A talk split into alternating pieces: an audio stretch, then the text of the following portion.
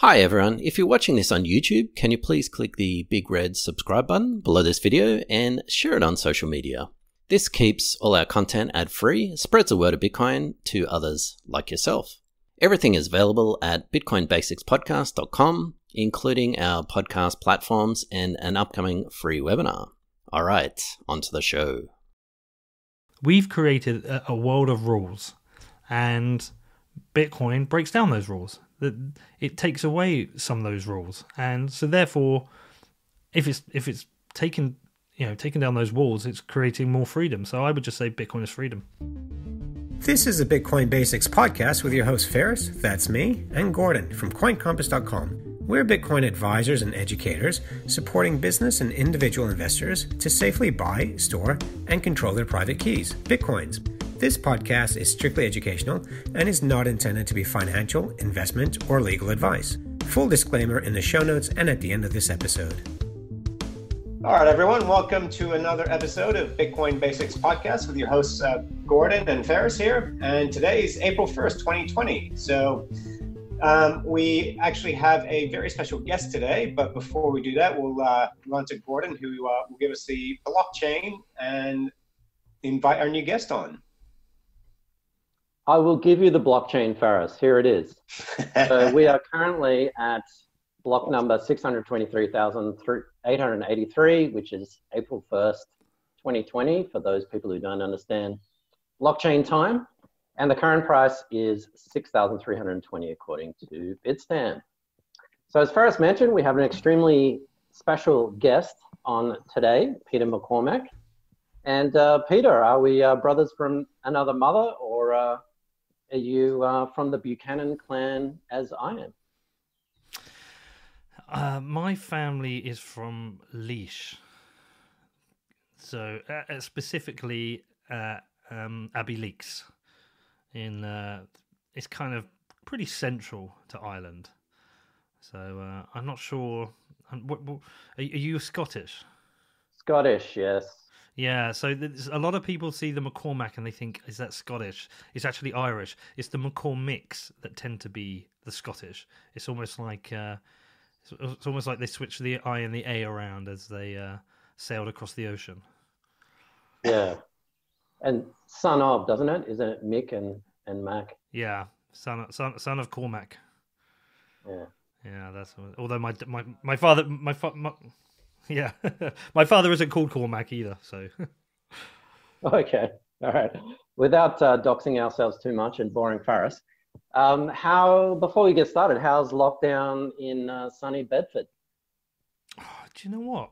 Um, there's so many ways to answer that question. It's uh, the strangest times ever. I'm I'm assuming we're all similar ages. I'm 41. How about you, Gordon? I'm 44. You? are a bit older, Ferris. 43. Yeah. So look, we're same generation, right? You you would have maybe beat me up at school, but we're same generation, and it is the strangest time I th- I've not known anything like this. We we're living through something that will be in the history books. I was talking to my daughter about it yesterday. She's you know she's only ten and asking her how she feels about it. Does she have any questions and, and such? And and uh, she said, "Is it is it like the war, Dad?" And I said, "Well, it, yeah, it kind of is. Is that something you've talked about your friends with?" And she said, "Yeah." I said, "I mean, it's not like a war in that none of us are having to go go to a front line with a gun, but there are doctors and nurses who are having to go to hospitals every day knowing they might get sick and they've got the potential of dying something they never would have had to have consider probably never thought about even weeks even a few weeks ago uh, and it's happening we've had i think two or three doctors die in the uk now 51 i think in italy um, uh, i saw in the news yesterday uh, a very well respected neurosurgeon who is a specialist in separating Siamese twins died. I mean, these are incredible people who who go out there and save people's lives and make people better. Who are now having to face the reality that they can go to work and that they might get an illness that could kill them. That's a, that's a very strong reality. So that that in that sense, it is also like a war, and the impact on the economy is certainly going to be like a war. The loss of life is going to be like a war, but it's like a world war in that it's affecting every single country in the world now. Every single country has been affected by this. Even the countries that maybe have no or very limited number of people infected are are affected if you're a small island who relies on tourism you're affected and you're also affected because you probably rely on imports for certain types of food and what's happening with supply chains this is it's a very strange time and for me personally trying to even consider consider it is overwhelming because we're so early, right? We're we're really early in what's going on here. The full impact we might not even know for well, who who knows where we will be in a month will be a different situation. There's things you hope for. You hope for maybe some kind of very quick test, which means people can go back to certain types of work. But even with that, do the airlines start again?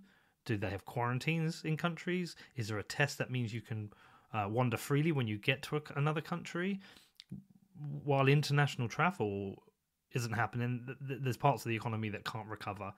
So th- that's to try to even think about where we're in a month, three months, six months, a year.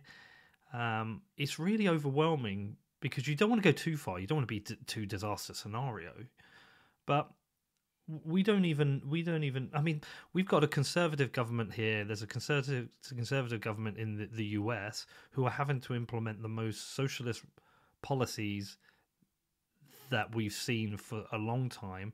And will it verge on to stepping into the world of communism? And, and what I, I use that lightly because um, communism i think is a, is a dangerous ideology. But will they have to take over certain areas of production? I mean, it's happened in the US.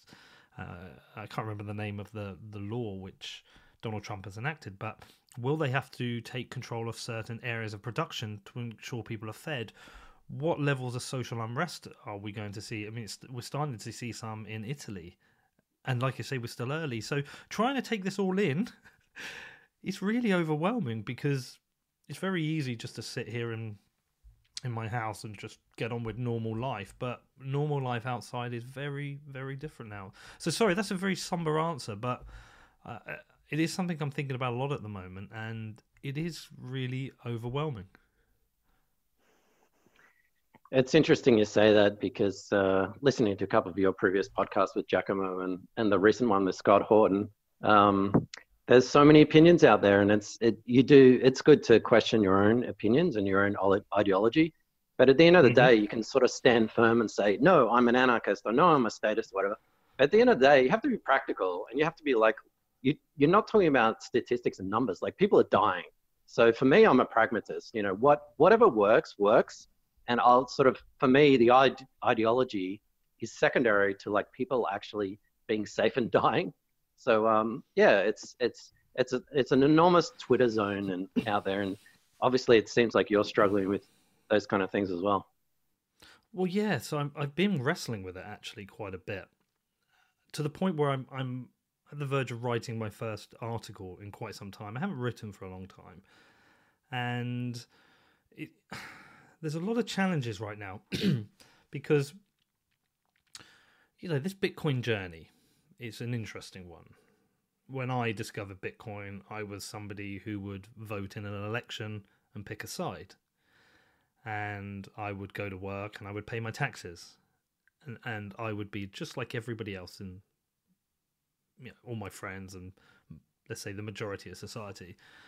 And then you discover Bitcoin and you learn about censorship resistance. And you think, yeah, God, why? It's my money. Why shouldn't I do with what I want with it? And then you learn about privacy and you think, yeah, I don't want you knowing everything about my fucking life. And then, um, and then you start to learn about central banking. You're like, yeah, this is bad. This is terrible. This is this is designed in a in the wrong way. This is designed to pump the system and and support the rich uh, and create a culture of spend, spend, spend without saving and what cost. So you learn about all these things, and then maybe you learn about libertarianism, and I've certainly been on a journey with libertarianism where I've not become a full. Um, I wouldn't say I'm a fa- in favor of zero state yet. I, I never got to that point because I, I think if you go through these processes, you have to learn and you have to rationalize the outcomes. And I've never rationalized an outcome for a, a stateless country of millions of people that works because in my mind it's the, the, the principles of libertarianism are great, you know, non-aggression principle, open free markets. But if not everybody agrees or follows with that, do you descend into some kind of anarchy, which is worse? And I don't know. Of course, every single libertarian will listen and, and they will wax lyrical about um, theories from from different uh, from Rothbard or Mises or different people who, who, say how the society will operate, but that's all theory. That doesn't account for always for human behavior and the greed and selfishness of man. So I I'd never got there. I never got fully there, but I fully support the principle of less government, less rules, less government. That's that's a that's an achievable goal, not the big red button that just switches off the state. So I hadn't got there. So I'm going through this exercise of kind of rationalizing, getting to the point where I believe we we would be better off with a smaller state, less government, less laws. Uh, separating money and state would hopefully mean less war, less money to fuel the war machine, less corruption, all those awful things, right? And then suddenly on this journey, you throw coronavirus into the mix. And that makes you have to re question things because you're in this position where you're rationalizing libertarianism and, and you're saying to yourself, I want less government, I want less state, I don't want a police state. And then we're in this situation where we've got this new disease, which is a highly infectious disease that spreads around the globe at, at rapid rates, which is killing people in ways I've not seen in my lifetime. And every single, pretty much outside of some uh, outlier states such as say Belarus and, and certain Swedish policies and have, have, have implemented draconian laws locking down the population, which is very anti-libertarian, and it's challenged me because I'm uh, my view. I, I'm kind of like going, well, this is terrible. We should not have these new laws from the government because it's it's awful. But I'm also a pragmatist in that we live in a democracy right now, and we live in a democracy where everyone is given a vote, and if the will of the people says this is what we want, what do we do about this? Do do we sit in our seats at our home as an armchair radicalist and say this is this is fucking terrible and I completely disagree with this? Or do you try and be a pragmatist and say, well, what, what's going on here? This is a an extreme scenario. Now, I've put that challenge out to some libertarians and for mixed responses. Some people are like, look, this is an extreme scenario. We do need to do this. And other people are saying, no, you're a fucking bootlicker oh, you're crying back to the state the first chance you get, which I think is very un- unhelpful for the discussion itself. But so it's it's it's it's been a real challenge to my own thinking because I don't support a larger state. I want a smaller state. I'm, on our own journey of like discovery and learning, and then this extreme scenario is put right in the middle, which is turned it's turned everything on its head, and it's like, oh shit, uh, do, do do my do my principles around or do the do principles around libertarianism to stick into those essentially mean a lot of people might fucking die. So it's it's it's a you know also and the trade off between death and the economy is a really interesting one because a lot of people I mean even Donald Trump talked about it last night. He said some people said let's just let this wash through and and he said this could mean X two million die, blah blah blah. I mean, these are the trade off, and some people do support that, saying you know liberty is the most important thing here, and it's like it is for you, but for other people, the most important thing here is is life and preservation of life and defense of the health system, and and they they are happy for lockdowns and the government. So it's these are complicated subjects to deal with. M- me personally, as a uh, I say journalist lightly feels like I don't just want to cheerlead a, a particular position. I want to debate this because I think it's important. So that's what I'm doing. I'm trying to discuss this people and trying to trying to get to the root of what people think about this whilst being insulted. well, it's interesting how you talk about democracy because this is the ultimate democratization. This uh, virus can affect everyone from Prince Charles to you know the person washing in feces in the stream. So um, that's kind of the interesting yeah. thing about Bitcoin. There's so many rabbit holes. There's political rabbit hole, then there's the economic one, the technical one, and you just you leave one rabbit hole just to go into another one and the other rabbit hole. So, um, we've been extremely bad hosts. We haven't even introduced Peter. Um, Peter's from uh, What Bitcoin Did, which is probably what most people know him from, and um, Defiance as well. And without blowing uh, smoke up your backside, Peter, we appreciate you because you're not like us, you know, in our ivory towers saying, you know, Bitcoin does this, Bitcoin fixes this. You've actually been traveling around. You're actually, you know, you've been to the border, you know, in Colombia, and you've been to Venezuela, and you've actually met with um, Mo, the uh, uh, Syrian um, ex-refugee, and you're actually looking at these use cases. So, in your mind, like, not not to um, dismiss what you just said, but in terms of Bitcoin, what does Bitcoin fix? But what doesn't it fix, or what can't it fix? Yeah, that's a really, really good question. Okay, that's a really good question. Let me start by saying the reason I I traveled originally is just I always thought in person interviews were better, and then when I started traveling, I realized I was learning more, and a lot of proponents or fans or promoters of Bitcoin that I deal with are mainly based in Western democracies. They're based in the US or the UK. I mean, you look at all my guests, that's what they are. And they have very good theories and ideas around Bitcoin usage. And that does change, by the way. People debate this. Some people care about censorship resistance, some people to- care about uh, taking down the central banks, some people talk think about seizure resistance. But most people are buying and investing because they're speculating on the future success of Bitcoin. I would say that's majority of people, and and therefore hodling becomes a use case. But I actually just want to see if if if the if you talk about the use cases, yes, it's a savings tool. Okay, cool, that's fine.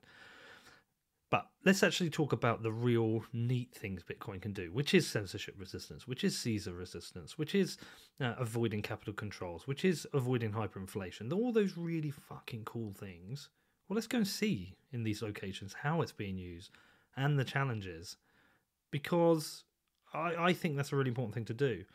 Interestingly, all those are my lowest performing shows when I do location ones. But I, I think I think it's an important thing to do. Um, and what can Bitcoin do and what can't it do? In Venezuela, Bitcoin can't really do much for the majority of the population living on $5 a month. They are hand to mouth. Most months they haven't got enough money to survive. They are hustling. They don't need a volatile currency. They've already got a volatile currency in the Bolivar. They don't need a, another volatile currency with high transaction costs and to be uh, for someone from the West to sit down and teach them about, well, this is a savings tool in the future. This they don't give a fuck. They, they month to month, they, they, all they care about is survival. What it can't do is it can't take down the Maduro regime, and the Maduro regime controls the country because it controls the guns. What it can do in Venezuela is those educated or in the middle upper classes who are fed up of inflation each month and uh, losing their wealth. They can buy Bitcoin, hold it, and usually Bitcoin will, even on a bad Bitcoin month, usually will outperform the um, inflation within Venezuela. That it can help, but that's a very niche use case. It can help a little bit with remittance. Again, it's a niche use case, but it, it can't fix Venezuela. In a post Maduro world, can it make Venezuela a better country? Of course we know the benefits of a hard currency. We know the benefits of hard money in terms of a government making them be more responsible for their spend. But it can't fix Venezuela right now. That's that's I that's my belief, and that's something I stand by. And others may want to argue. And I did a show called "Bitcoin Can't Fix Venezuela," and it triggered a couple of people. And I think it triggered them because some people are so far down the rabbit hole of Bitcoin that they have blind spots uh, you just go to Venezuela. Just I just say, look, go. Trust me, I support Bitcoin. I want Bitcoin to be successful. It's good for my business and my savings if it's successful. The role of a journalist is to tell the truth, and the truth is, I don't believe it can fix Venezuela. What else can it do? I think definitely and universally it is a hedge against countries going through inflationary events. And this is going to be important over the next year. We're probably we're going to see currencies fail. Now, I'm not an economist. I would refer, I defer to someone like Raoul Pal and say, anyone go and listen to him talk about this. But but we're almost certainly going to see insane levels of money printing as governments try and survive this situation, which could lead to inflation uh, and it could lead to currencies failing. The exact economics of why this happens is way beyond me. I just the people I trust say this is something that will happen. So if that's a chance of happening, then then buy Bitcoin. Bitcoin as a currency, like as a, a, a the chances of Bitcoin failing as a currency are very different from a government currency. So that's what it can do. Bitcoin can support censorship resistance. So if you have to buy certain things in locations or um, that you're not allowed, or you know, my introduction was buying cannabis oil for my mother when she was dying. Bitcoin can do that. Bitcoin is seizure resistant, so you know, I think a lot of people globally right now should be aware and should have a nervousness around their bank deposits because we have seen historically um, limitations on withdrawing our money and yeah, uh, Argentina during La Corralita, uh, where the the currency essentially collapsed. Uh, the government prevented people from going to the bank and accessing their money. That is an issue. We had it. I think it was Greece or Cyprus during uh, the was it the 2008 crisis. People should double check these dates and actual countries, but there was a uh, run on. I think it was anything over 100,000 euros in the bank, or you you lost half of it to for the for the uh, ECB bailout. Again, the fact someone should check, but the fact we have seen governments seize money from bank accounts. This might happen again, again. So again, Bitcoin seizure resistance because seizure resistant because you can hold it yourself. So there there are these use cases that that, that Bitcoin can definitely help people with, and we should educate them. Most people, though, won't. Like, I can turn around to all my friends and say, listen, look, if the economy collapses, there may be a run on the banks. There may be a situation where you can't access your cash. It's not a bad idea to learn a little bit about Bitcoin and hold it. And, and they're not going to. None of them are going to because it just seems too far fetched. The, the, the tipping point for Bitcoin is a, is a, is a tough one most of them are going to have to go through the pain of it happening and see afterwards. Uh, and also, there is a risk whereby they buy some Bitcoin to avoid seizure resistance. There is no seizure, and the price of Bitcoin's dropped, and they've gone through a bad experience. So they're like, "Oh wait, so I just bought something and lost money." so it's that the, the, there's like a hedge there with its own risk. So yeah, it's complicated. Um, it's it's complicated. I just think for every scenario, it's worth holding a little bit of Bitcoin. Do you want to learn how to safely buy and securely store your Bitcoins? Coin Compass is running a free two hour webinar on Sunday, the 19th of April. For session times and to register, go to coincompass.com forward slash webinar. Peter, yeah, I couldn't agree with you more in that, um, yeah, the uh, decentralized nature of Bitcoin itself. And yeah, especially when you looked at what happened in uh, Greece and Cyprus in the Eurozone crisis 2014, 2015. Um, and we've been talking about this. Um, and you've mentioned central banks, and me and Gordon were talking about this as well. So we're very aware of what central banks have been doing, unlimited QE. But do you think this is something that most people are aware of, the layperson, because they just think, oh, the central bank, all they do is just fix the interest rate on my home. Um, we have seen a couple books coming out just about the central bank. Um, so is this something that, from your experience, people are starting to be aware of the central banks, how they're affecting this debt bubble that we've created, a sovereign debt bubble that looks like it's starting to unwind, or is it still just be, beyond what in their everyday lives they just want to understand and want to comprehend? Yeah, I don't think most people do. I think in crypto we live in this bubble talking about it we all we've all seen the signs we've all seen it coming it's happening it's getting worse. But i i tend to spend like i'm like you guys right? I focus on the basics of bitcoin. I try and keep it simple and easy to understand and i choose to spend time more time in the in the world of my my friends operating than in the bitcoin world. I choose to do that because i don't want to lose that connection how people are thinking outside of this bubble, not inside the bubble. when you're inside the bubble, you have these blind spots. You're like, oh, duh, why, why doesn't everyone just suddenly get Bitcoin? Like, it's so obvious. But you're in a bubble. So I tend to spend time outs, uh, outside of the bubble. I don't think people, most people do not. It's like everyone's pretty much conditioned to living within the state. They don't see an alternative. It's not. It's not a reality for them. Plus, they they want to rely on the state. Uh, they, they they want a government to turn to. It's like a father figure. They want a government to turn to when times get shit. They haven't been forced to think about what what what does it look like without a government, or what is the terrible stuff the government does that actually I don't want. They only talk about the edges. You know, the edges being like, for example, now in the UK, there are some there's some criticism coming to the police now for the overreach of the powers in this lockdown. That one police force was using drones and another one was fining people just for going out on a drive because they were bored. That is a that is considered an overreach, and people are debating things like that. But that's about as far as it goes. None of my friends are thinking about central banks. Not one of them. If you turn around and said, you know, all this money the government's giving out, the eighty percent of salaries to keep people in jobs, where's this come from? The answer will probably be the government. It's like, yeah, but where does it come from, and what are the implications? Do you actually understand it?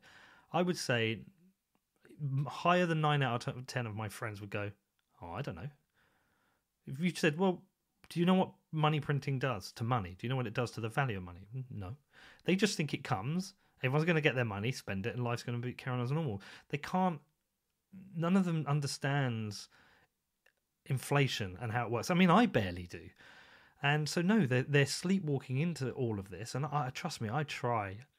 I post stuff on Facebook to my friends and say, listen, have a think about this. Perhaps you want to get a bit of gold, but get a bit of Bitcoin. I would say like it's I have less than one in a hundred friends that ever cares about when I talk about these things. So I think most people are sleepwalking into this, and p- potentially we're going to go through a very painful situation over the next year, and people are going to have to think about it. They're going to have to look back and go, "Whoa, hold on, what the fuck happened to my savings here?" Or why why is everything suddenly getting so expensive? What is why is inflation so high? And then you're going to be able to turn around and say, well, it's because A, B, C, and D. And if you really care about your wealth and your future, you should probably read this and start planning for it. Most people defer, in my world, defer to financial advisors. financial advisors, everyone has a financial advisor, you know, guides them on where they should get their mortgage and where what ISA they should have, and very basic savings things. None of these financial advisors are actually turning around and actually giving financial education and saying, well, this is how you hedge hyperinflationary events, and you should probably think about having gold and, and silver. None of the ones I know, they, they, they're giving basics within the current realms of the economy, not the more radical things that we're debating. It's yeah, funny that's... because, um, sorry, you go first.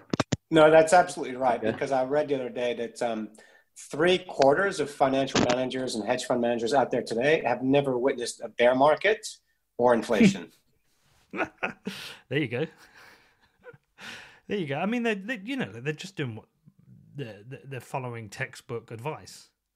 I would much rather have someone like Raoul Pal or Travis Kling as my financial advisor. I think you, what you could do is that's probably even a good business idea is like some remote financial advisor. This is the financial advice that you need the real financial advice. Because financial advisors like no discredit to them. Any of these people hardworking people do their job. I just don't think they've been pushed to think beyond the boundaries of everybody else beyond the boundaries of i either have a bunch of products to sell here. I've got to sell mortgages loans uh, isas i've got to sell all these various financial product products here I go. These are the ones I'm going to. These ones. These are the options for you. None of them are thinking, "Holy shit, man! I'm, what's going to happen in hyperinflation? I should probably be advising my clients to buy a bit of gold and a bit of Bitcoin." That's never going to happen. And it's funny. Every time I get a financial advisor phone me and say, uh, "You know, can we have an appointment?" I, I, uh, first question I ask is, "What can you tell me about Bitcoin?" And they can never tell me anything. So I'm not. I'm not interested in their service because they've not. There. I'm. I'm almost beyond needing their help. It's funny. Uh, I was talking to Ferris about this. We're talking about central banks, whatever. And I don't know. I don't think most people have any idea about it. But what they do, we have. I have my own personal social indicator. So I rarely look at the price nowadays. Okay, when I'm on Twitter, I occasionally get whatever. But when I get phone calls from my parents, friends, emails telling me, Are you okay? That means that the price is down. When should I buy Bitcoin? That means the price is absolutely pumping at the moment. Guaranteed 100%. I don't even need to look at a chart. It's the same, man. well, you know, there's that saying uh, come for the gain, stay for the hard money. You hope people come in, they make a bit of money, they don't fuck up, and then they stay and learn about it. It's a it's it's a really good, yeah, it's a really good introduction for people. But uh, people people people come because of pain or for number go up. No, people don't tend to come to Bitcoin because they're like, you know what, this fiat money's terrible. I need some fucking hard money in my life. That doesn't happen. And yeah, they come because of other reasons. You just hope they stay, and they hope they learn, and and you hope they can ride out some of the. We all have to ride out pain within Bitcoin. We all have to ride out volatility where we've like shit. I've made a ton of money today. Oh fuck, I've lost a ton of money, and and that's a really difficult thing to get through. But once you've got through it, like I don't care anymore about the price. It's it's relevant to me. I'm my Bitcoin stash is my Bitcoin stash. I'm not selling any for ten years, so it doesn't matter if it goes up or down. It's it's irrelevant. I care about the adoption of Bitcoin, not not the price anymore. Um, and I, I, I care about problems being solved to make it easier for people.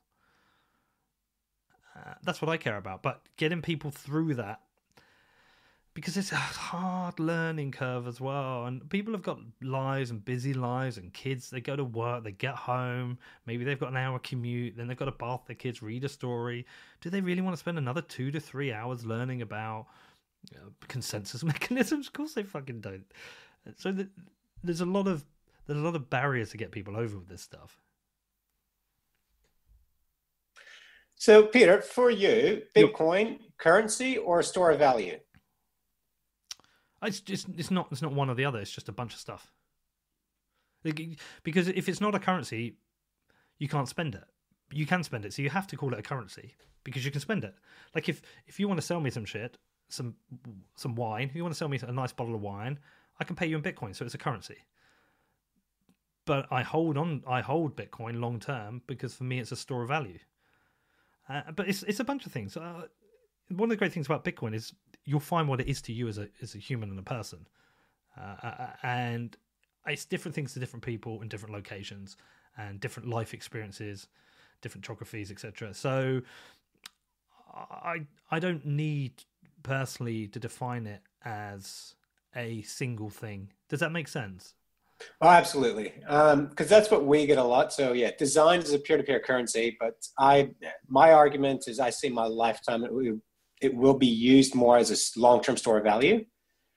Um, even though with things like Lightning Network coming on, all that, it's an excellent currency. And, and when people actually see Bitcoin moving from one wallet to another, that's that aha moment for them, the light bulb moment. Yeah, and then when you ex- and then when you explain to them that there's no middleman on this, no, there's no middleman. Just here it is. I can do that. You can do that, and no one can stop this happening. You are right. That is a light bulb moment.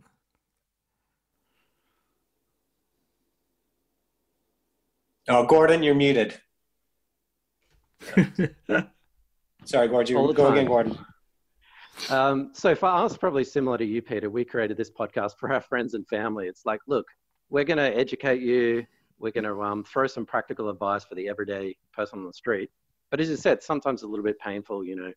Um, for that person, maybe even listening to this, should I get a Bitcoin? How should I go about it? Now, hopefully, you've watched your podcast and our podcast on how to do that properly. But what advice do you have to someone who is interested about Bitcoin? Maybe they want to buy it. Sort of, they're they're sort of on the fence at the moment. Yeah, that's a good question. I mean, how do you, how do you, how do you tip them? How do you tip them? Um, I guess the only thing is education. You just got to say to them, this is why it exists. This is why it's gone up in value. This is how people are using it. Do you want to hedge risk? Do you hedge risk in life? Do you do you have a pension? Do you have savings? Do you own your house? Bitcoin is just another part of that jigsaw that at some point might make you a lot of money, might not. at some point might become something you rely upon that you don't even realize how much you need right now. It we're going through this kind of crazy event which should in all of our minds it's like well this is the, the this is what we came to bitcoin for right? There are situations out of our control where currencies might collapse or we might need something like bitcoin. Yet the price doesn't reflect it right now which is like okay interesting. But you've got to just say to people that you might need something like this do if you if you if you think you might do just read some stuff. Read Saifedean's book on economics. Listen to my podcast. Listen to a few shows, and then you just got to make a decision. No one can do this for you. No one can push you into it. Certainly, don't do it just to make money because that's a yeah. The ups and downs are, are quite scary, but just if if you if you think this is a these risks are are valid and you want to hedge against it, then buy some Bitcoin. But it's you can't make someone yeah, it's funny you mentioned that because, um, uh, yeah, these are, you know, this background couldn't be more bullish for Bitcoin, and it's actually correlating to stock markets, not correlating to gold or any safe haven assets, correlating to stock market. We found, Gordon and I, 2017, people were saying to us, I just want to buy Bitcoin. And we're trying to slow them down to explain it to how it works. Like, no, I just want to buy it. Now we're seeing people going, okay, I actually want to understand this. So 2017, yeah. um, people just want to buy it without understanding what it was. Now we're seeing people actually want to understand it. So yeah, so this might create some kind of weird bull market whereby as things get a little more crazy and fucked up, people are like, you know what? Yeah, I have been screwed by the government over the years. I have worked hard. My savings have been eradicated. Like I, I wanna I wanna learn about something else. And whereas in 2017 it was people came for the gains, right? The bubble was crazy. Everyone's like piling in, and I just want to buy some of this shit. And some people made a lot of money, some people lost a lot of money, and that's just the reality. This next bubble, when it happens, may be driven by need and pain, and and that would be a really healthy bull market. That's the kind of bull market we want because it's based on the right principles. It's based on the actual use of Bitcoin, what it can actually do. That may happen. It might not, but it's it's down to people like you and I that during this we just nudge the message forward as as things happen. If we see inflationary events, we say, "Listen, this is why I've been going on about this Bitcoin thing for so long. This is why I keep telling you about it." And then people might go, "You know, what, fuck it. I'm okay. I'm going to do it." I mean, I think it will happen. I just don't know how it's going to happen because we are in unprecedented times. We don't know how this is all going to play out. Yeah, I think people might not understand how central banking works, but they will understand when their Apple is, you know, 30% more expensive the next year or year after year. Um, they'll question what the heck's going on. So, yeah, they can't. That yeah, when they go shopping, it's like this is getting. Like, it's like what happened in Venezuela. This is why is everything so expensive? Why is every? I can't. I don't understand this. I need to understand this. Why? Why is my savings not worth anything? But the difference is in Venezuela, you know, you have what 300% inflation, and we have two or three percent here in the West. You don't kind of notice it unless you zoom out, you know, 10, 20 years. Yeah, it's a uh, it's a it's death by a thousand cuts, right? It's the it's the slow torture that you don't realize happening. Boiling the boiling the frog. It's the boiling of the frog in the pan. He doesn't realize he's being boiled alive. Yeah. Which is apparently in a science experiment that I did in grade nine, but I'll talk about that in an, in another stage. You boiled a frog. You... Yeah. Well, you know when you when you when you're young and stupid. And by the way, the frog just jumped out after it got a little bit warm. So, so um, it's a fallacy. how do you have such thick skin on social media, Pete? I mean, we posted a video yesterday in YouTube comments. You're a moron. You don't understand what you're talking about. We're talking about Bitcoin adoption. Of course, it's a currency, blah, blah, blah. And it's like, yeah, just uh, go away. I don't always, if, if that's the truth. Um, sometimes uh yeah it does get to me i'm i'm happy to admit i don't i don't mind admitting that uh i i think some of the most scared people are the ones who go around calling people snowflakes that they're, they're too scared to even admit there that there's any dents in their armor. There's any any. We're all human, right? No one wants to be called a fucking moron every day or an idiot or stupid. No one wants that. It's not pleasant. It's not nice. Uh, I I contribute it contribute it to my contribute to it myself because I I do poke the the bear and I do I rub people up the wrong way, but no, sometimes it's some. I mean, there's at least two or three times on this journey, this three years or so, last three years, where it's really been stressful to the point of having to walk away and really think about things. I don't mind admitting that because it's the truth, right? As a journalist, tell the truth. Um, I, I'm getting I'm getting better at dealing with it. But it, the, one of the most interesting things I always want to point out to people is that when you're saying you're a moron, you're an idiot, like there are things where you can it's objectively true someone is being a moron and an idiot. Okay. So for example, if I if I tweeted I don't care um, if if someone dies because of coronavirus, I could say objectively you're a psychopath. you're a fucking psychopath. Uh, uh, but if you're out there saying, well, I think creating a node is really difficult. I don't think most people will do it. When someone comes and says, you're a moron and you're an idiot, well, well, well, hold on. There's a debate here because here's a bunch of people who agree with me and here's a bunch of people who disagree with me. So if there are people agreeing and disagreeing, you can't just call them a moron. You're adding nothing to the conversation. You're not bringing an argument that's constructive in any way. You are just coming from your position of you're right and and and they're wrong. And one of the one of the things that Twitter's bad at, and, and actually all social media, is nuance. Nuance is dead. Nuance is dead. Trying to trying to most situations aren't black and white. There's a lot of nuance to to the situations, and, and I think it's important to get into the nuance when you're having a debate. But I, I just think social media has just turned a lot of people into absolute fucking rude morons who just want to shout shit at people. And yeah, I, I, take a lot of shit. I give a lot of shit out. I think I get a disproportionate amount back, but I can't go out there and say I I don't deserve it sometimes. But yeah, no, it, it gets to me. Um, yeah, it's it's not nice. And the thing is, you can you could have like Joe Rogan said this. You could have 10, 20 people say you've done a great job today, and then one person can come and ruin it. One person can come and say something and ruin your whole fucking day. So I mean, how do you guys deal with it? Like, if you got thick skins? Um, I don't know about you, Ferris, but sometimes my skin is pretty thin, and especially with Bitcoin. Is It's funny you mentioned that about the node thing because I come from a pragmatist point of view. I'm yeah, yeah. I, I have a degree in computer science, but I don't believe that everyone needs to run a full node in order to enjoy Bitcoin. Yes, um, some people need to run a full node and privacy and all this kind of good stuff, but it's like someone who wants to buy $50 worth of Bitcoin just to dabble in it doesn't need to spend six months and look at Linux command skills to run a full node, maybe run some Lightning Network, um, do all these VPN and Tor network and stuff like that. It's just like let them buy Bitcoin. If they store fifty dollars on on exchange with Bitcoin, that's fine. At least they get an introduction to it.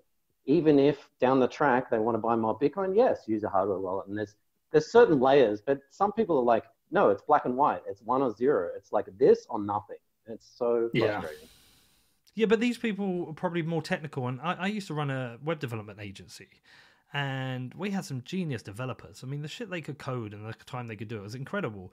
Would I ever let them design an interface? No, I wouldn't let them design an interface because the interfaces were always terrible and unusable, and usability is important. Would I let them go into client meetings? Very rarely, because they were very, usually very poor interpreting what a client would want. And so the reality is, you have layers of people who've got different skills. You have you have your uh, you have your kind of client account management person who's very good at listening to a client, uh, working with a team to deliver something the client's happy with, which is ultimately important because you want to get paid. Right, you don't want to you don't want to over deliver and and uh, lose money on the project. You don't want to under deliver and piss off the client. It's a balancing act, and that is a skill that certain people have. You don't you want the designer to design the interface because one they're going to make it look pretty, which even if people argue about it's not important, it, it is. We live in an aesthetic world, you're going to have a usability designer to think about the flow of the experience, and you're going to have a coder programmer. You need all these different skill sets. But what you tend to find in Bitcoin is there's like some really technical people who who don't think about these layers above above their own technical skill, and therefore it's like, well, I can do it. Why can't you? Well, you must be an idiot. And it's just like, well, no, hold on, hold on. You've got to you've got to see the bigger picture of this world outside yourself. Yeah, I'm very different. Um, uh, early in my career, I worked with the International Committee of the Red Cross, and they're very strong on being impartial and neutral, and that really just cemented who I was. So, if I tweet something, I spend a lot of time researching it, deliberating it, thinking about every word. And uh, used to drive my ex-wife crazy because she'd ask me for my opinion, and I'd, I'd, say, "I'll get back to you." And two days later, I'd come back with an opinion that I believe would be ironclad. And strong opinions, weakly held, is where I come from. Yeah, it's always a good way to be strong opinions loosely held. I I, I go I flip flop. I change my opinion. I've got no problem with that. It, people people people sometimes will criticize you. you. Go, oh, you just change your opinion. It's like, well, what's wrong with that? like what's that saying? A man who can't change his mind can't change anything. There's nothing wrong with going. Yeah, I thought that. I now think this, and this is why. And I think that's one of the biggest problems with politics now is that people are so rigid in their political view. They're so stuck to the the the it's like trying to debate Donald Trump with a re- Republican. Once they've decided that they want to defend republicanism and defend Trump, there's nothing you can say because every single criticism you have, they will they will defend it, and or they'll say it's Trump derangement syndrome. And and uh, similarly, you can throw the same accusation at the Democrats who refuse to ever accept that he's done some good things. And I think the most interesting political observers are the Republicans who can criticize Trump or the Democrats who can compliment him because you're like you're objective people. You're honest. Everyone else is just full of shit. You guys are honest, and and that I find them much more interesting people. So on that vein, Peter, we're, we're not going to hold you to this, but playing devil's advocate, okay. what would it take for you to lose faith in Bitcoin? Oh, what a question! Ah, I need to think about that. What would lose faith in Bitcoin? In what way? Because there is there's, there's like losing faith in it as a any use as a technology and, and giving up, or there's losing faith in that I I decide not to spend dedicate so much of my life to it. So uh, you decide it it hasn't worked, um, and you choose to sell every single one of your bitcoins. Yeah, I mean that's a good question because if it, if the price sinks so much, it's almost like it's not it's not worth selling. Um, I mean, look, if there's a catastrophic bug, that's a problem. But again, that's probably a temporary problem. The, the bug gets fixed. There's a rollback. Everyone deals with it. So there's that. There, I I don't think on a technical level there is anything because it's it does it does what it says it on the tin, right? Every ten minutes, a new block is produced, and I can choose to pay to put transactions in that or not.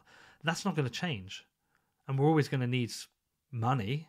So I don't think I'll ever lose faith in it like that. Um, I may lose lose faith in its ability to go mainstream, and I'm wrestling with some ideas around that. I think there are some r- people radicalizing aspects of Bitcoin which aren't practical. That's not to not that they shouldn't have those opinions. Everyone can hold any opinion they want, but there I get turned off by Bitcoin sometimes, and it's not turned off Bitcoin itself. It's turned off by certain narratives and, and loud voices, and that's fine because equally, you know, those people might argue that why why do you why do you think like that? Well, these same people have opinions on politics and other people's views on the world, so that's fine. Everyone can hold an opinion. Uh, if it if it got too radical I think it just stays as some like nerdy toy, and I might go, ah, well, I just can't see this getting anywhere. I, might lose interest in in dedicating my time to. I might say, is there something else I can dedicate my time to that's better? Could I focus more on human rights or the plight of refugees or poverty? Can I can I create content in that? Well, I think that's a better use of my time, both in terms of what I can add to the world and and just where internet where it challenges me intellectually. Um, that that's a potential. That, I'm more likely to lose faith in what I can contribute to the bit to the world of Bitcoin. Does that does that make sense? absolutely. Yeah. Thank you. Well, I don't know about you, Ferris, but uh, I'm also conscious of uh, Peter's time. Feel free not to answer this, Peter. It's a question without okay. notice. Bit of a cheeky, bit of a cheeky question. Mm-hmm. Describe Bitcoin in ten words or less, or twenty words or less. Freedom. Okay. That's all it is. So I don't only need the one word. It's freedom. All right. Fair enough. Ferris, you want to have a stab? I'll get back to you in a couple days. Give me time to think about it. I tell you why I say freedom because because we live we live in a world of rules, but we're not born into rules. No animal is born into rules. It's born into a, a into a family. You know, whether it's a lion or a giraffe or fish, it's born into a an ecosystem, and there aren't any rules. There are just realities that it needs to eat to survive, and it might get eaten. that's that's the, the, role of an animal. Yet we as humans have, have created all these rules. You can do this. You can't do that. There's no rules about which plant an animal can eat, but there's plants. There's rules about which plants we can eat. There's rules about how we interact with it. There's rules about where we can go. We've created a, a world of rules, and Bitcoin breaks down those rules. That it takes away some of those rules, and so therefore, if it's if it's taken you know taking down those walls, it's creating more freedom. So I would just say Bitcoin is freedom. Good answer. Um, Ferris, um, I mean, I could go on, but Ferris, you want to end on? Something? I think that's a really no. I think that's a really good one to wrap it up on. And uh, Peter, we are incredibly grateful for your time tonight. No Thank worries. you. Again. I really enjoyed this. Oh, good. Yeah, thanks. Um, well, will, hopefully, uh, yeah. Re- no, you go. No, I was just saying I really enjoyed this. This is uh, like this is my level of chat. It's keeping to the basics and the simplicity. It's the world I'm in, and I, I really enjoy this side of Bitcoin. Great. I mean, Ferris and I go down so many rabbit holes, and that's why I think we created the podcast. We was like, no, we need to like stick it, not not to dumb things down or make it simple, too simple, but it's like just just talking in an everyday, non-academic, non-technical level, and hopefully, even if five people uh, watch it, who you know, my girlfriend, my parents, and a couple of friends, then um, you know that's that's cool. So we appreciate you, and we appreciate you because you do a lot of boots on the ground stuff. Um, obviously, you're not traveling at the moment, but uh, mm-hmm. have you got any plans sort of after this? Uh, who knows? That's a stupid question. Could be one month. Yeah, well, no, it's not a stupid question. I am thinking about it. Um, it's, I'm. I don't know if you've seen any of the films I've been making. I have. Yep. Yeah. So I really want to get back into doing more of that. So my travel post coronavirus will be based on the films I want to make, and I'm drawn into I'm drawn to where there's human suffering that people don't understand. Um, it's, someone called it pourism tourism, which I thought no, it's not. It's journalism telling stories that people may be not seeing. I'm drawn to go and tell the stories that that aren't being told. Um, so in a post-coronavirus world, I think there's going to be devastating stories that you can tell, uh, and I, I I will just be drawn to go to the ones where I think there are stories that need telling that people need to hear about that hopefully will spur some action to help. And um, i guess i will wait to see when traveling becomes a thing again and which stories i think are really important to tell. I mean i'm i was really drawn to the stories of refugees because i think refugees are often considered or looked down upon by the rest of the world yet these are just humans trying to get somewhere to make a better life for themselves and the refugee problem might be many scales worse after this. So potentially, I will focus on that. Uh, um, I don't know. It's going to be like, who knows, man? Nobody knows what's going on. We'll, we'll, we'll, just have to wait and see. But almost certainly, I'm going to be out with the film camera somewhere. Awesome. Oh, we appreciate it, and it's definitely journalism. No, maybe in the past, I listened to your first show. I think it was on Tatiana's show when you were discussing yeah. um, how you got into Bitcoin and whatnot and you're like a little bit hesitant saying, oh, I'm not sure if I'm a journalist. Well, you're definitely a journalist. I mean, you're out there traveling to the border in Colombia. I mean, you're you're doing this stuff. So don't. Uh, yeah, but I haven't. I, I, the, the problem with there's like different. Le- I look at other people and think you're a journalist, therefore I don't want to say I'm a journalist. But then I look at other journalists and I think, well, I'm better than you. Like look at the tabloid journalists. I think, well, I'm doing more important work. But I just I haven't nailed down the my responsibilities and duties as a journalist yet. And there's that's a learning journey, just about the things I should and shouldn't be doing. But I'm learning. I'll keep on coming, keep on those boots on the ground, real world uh, Bitcoin use cases. I think we definitely need more of that in this space for sure. Ferris and I are well, too high in our ivory towers. so, uh, well, listen, just keep doing what you're doing, man. It's like podcasting is great. You learn, I think you learn a lot about yourself by doing it, and I think, I think, I, I think it's a great thing to do. It's been fantastic for me. So I would just say to you guys, keep doing what you're doing. It's, um, yeah, just keep keep at it. Thanks, Peter. Appreciate Thanks very time, much. Guys. So, uh, most of our audience uh, or even newcomers listening to this, um, where can they find more about you and what Bitcoin did and Defiance? Yeah, it's whatbitcoindid.com. That's where my Bitcoin podcast is. Defiance.news is where you'll get my Defiance podcast. And you can also find my Defiance films. I'm also on Twitter. It's at Peter McCormack. Um, feel free to reach out to me. Uh, uh my DMs are open. Uh, I usually reply to anyone who isn't just putting some nonsense in there. But yeah, that's where you can find me. Please feel free to give me any feedback on my work, whether you like it or dislike it. It's all helpful. I'm, I'm not overly precious. Awesome. Thanks once again, Peter. Thanks, Ferris. Right. And thank you, everyone. Thanks, Peter. Cheers, guys. Cheers. Thank you. Oh, that was all right, guys. That was good. I enjoyed that. Thanks for watching or listening please visit coincompass.com slash free to register to our socials and discover other free content. Subscribing, liking, and following helps this content remain ad free. Until next time.